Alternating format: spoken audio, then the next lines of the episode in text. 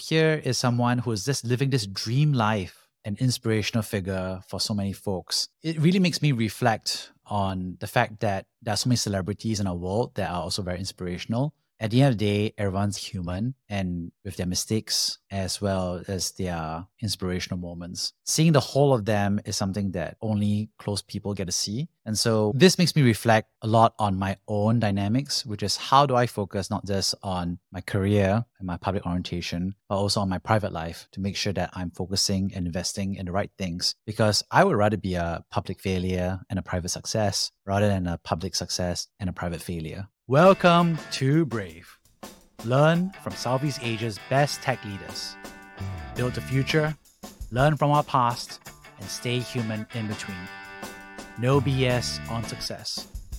I'm Jeremy Au, venture capitalist, serial founder, Harvard MBA, science fiction nerd, and dad of two daughters. Every week, we debate startup news, interview changemakers, answer listener questions, and share personal insights. Join our movement of over 20,000 members and get transcripts, resources, and community at www.bravesea.com.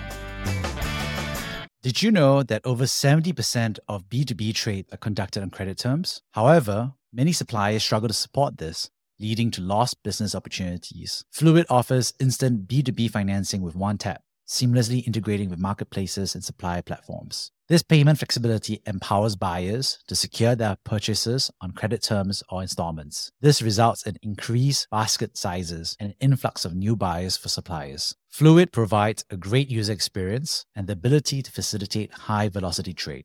This differentiates Fluid from traditional digital lenders and invoice financing companies. Want to learn more? Get in touch with Tracy, Fluid's co founder, at T R A S Y at gofluid.io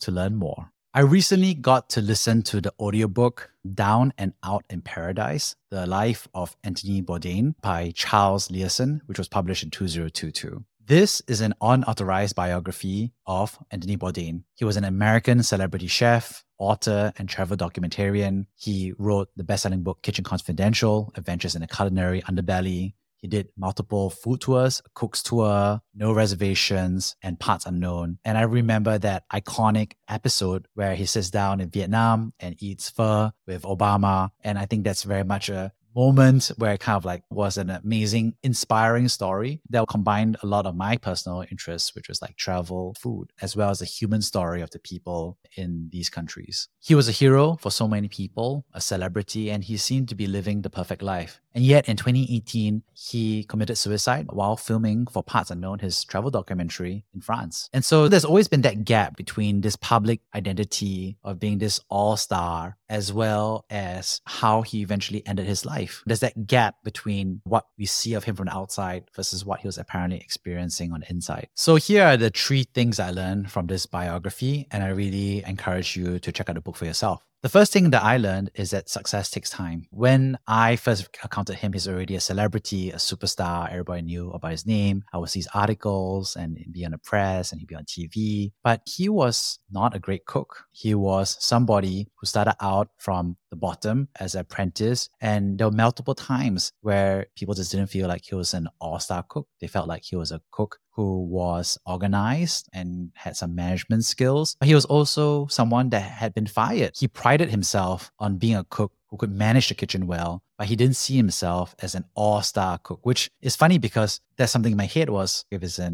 critic and chef. He's obviously an all-star cook if he wrote Kitchen Confidential, but it's not. What was interesting for me was that he always had that dynamic of wanting to be a writer. And he kept writing. When the kitchen was empty, he would write fiction. At home, he would write fiction. And so this was something that he kept writing and he would go for classes, he would talk to people about it. And a lot of his early writing wasn't great. Right? A lot of his fiction was not well received by critics and they were not bestsellers in any dimension. What was interesting to me was that his first lucky break, how he eventually rose to stardom, was that he decided to try nonfiction. And so he wrote a very short article, his first ever, called Kitchen Confidential. He did this at the age of 43. He had submitted this article to a publication which did not run with it after some radio silence, his mother, who had previously worked in the publishing industry in New York, eventually helped pass his writing. Now, what's interesting is that the editor of New Yorker obviously gets many referrals, but when he read this article called Don't Eat Before Reading This, he really enjoyed it. And so he decided to run this in the New Yorker, and it became a viral sensation at the time with TV stations and onlookers coming out and checking out his kitchen where he was a head chef. This article would eventually form the foundation of the book Kitchen Confidential. Only at this age of 43, then does this first taste of success come in. Then he starts writing the book, and then he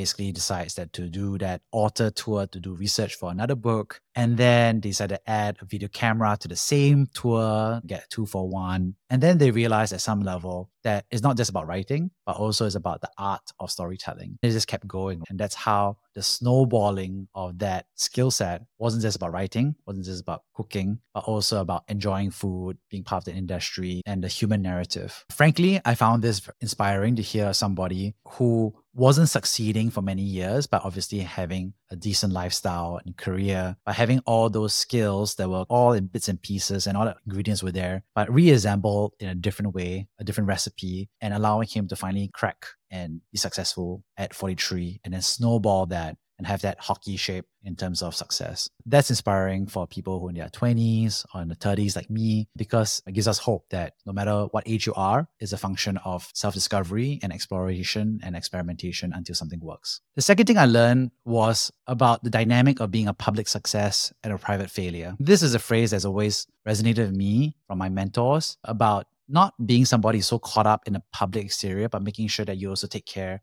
of your private world as well. Anthony hated his job.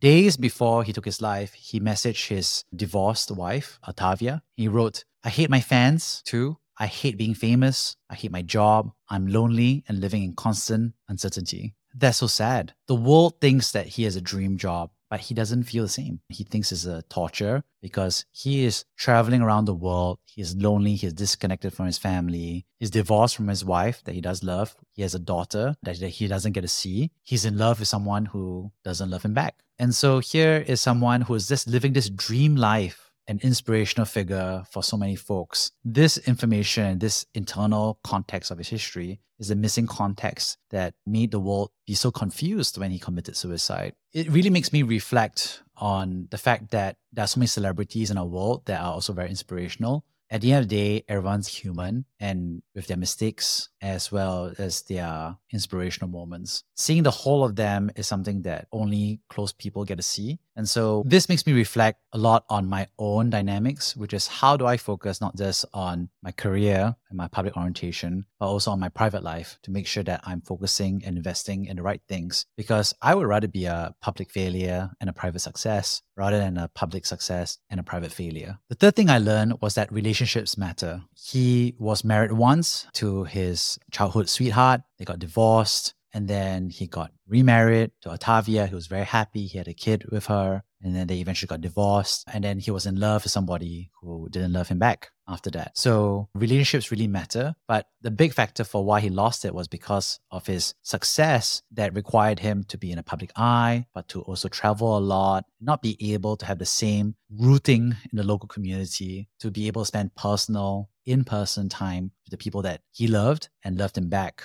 Know, once I say that, it seems so obvious. If you're watching this person travel the world, eating food with strangers all around the world, you're like, wow, what an amazing dream job because you get to travel and do all those things. And then you're like, duh, of course, if you're traveling around the world, you don't get to spend time with your daughter or go to your church or spiritual institution or hang out with family or have a good night's rest in your own bed. It's obvious once you say out loud, but because of the screen, you just forget that. And I forgot that. So what happened was that because he was someone that was disconnected from his local community and support networks, because of this travel, he returned to old habits, prostitution, alcohol, and drugs to fill the void. This reminds me of some of the recent findings regarding drug addiction for mice. Historically, my studies would show that cocaine and other hard drugs were addictive for mice rodents would basically have a choice between normal water, water with cocaine, and they would always prefer the water that had been spiked with drugs. Scientists recently discovered that a big part of this is because these mice are stuck in cages that have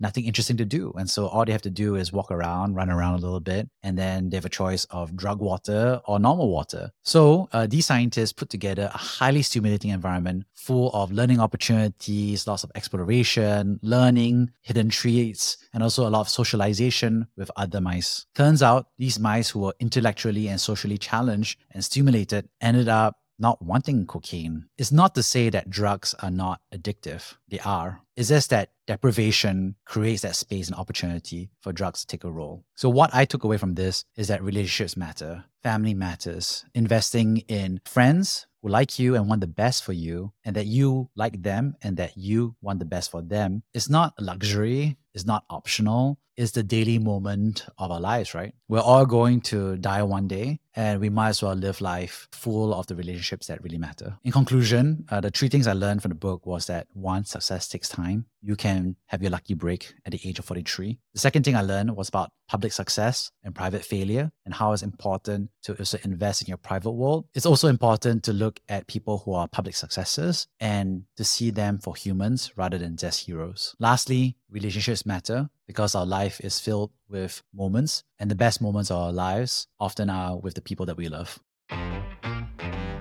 Thank you for listening to Brave. If you enjoyed this episode, please share the podcast with your friends and colleagues. We would also appreciate you leaving a rating or review.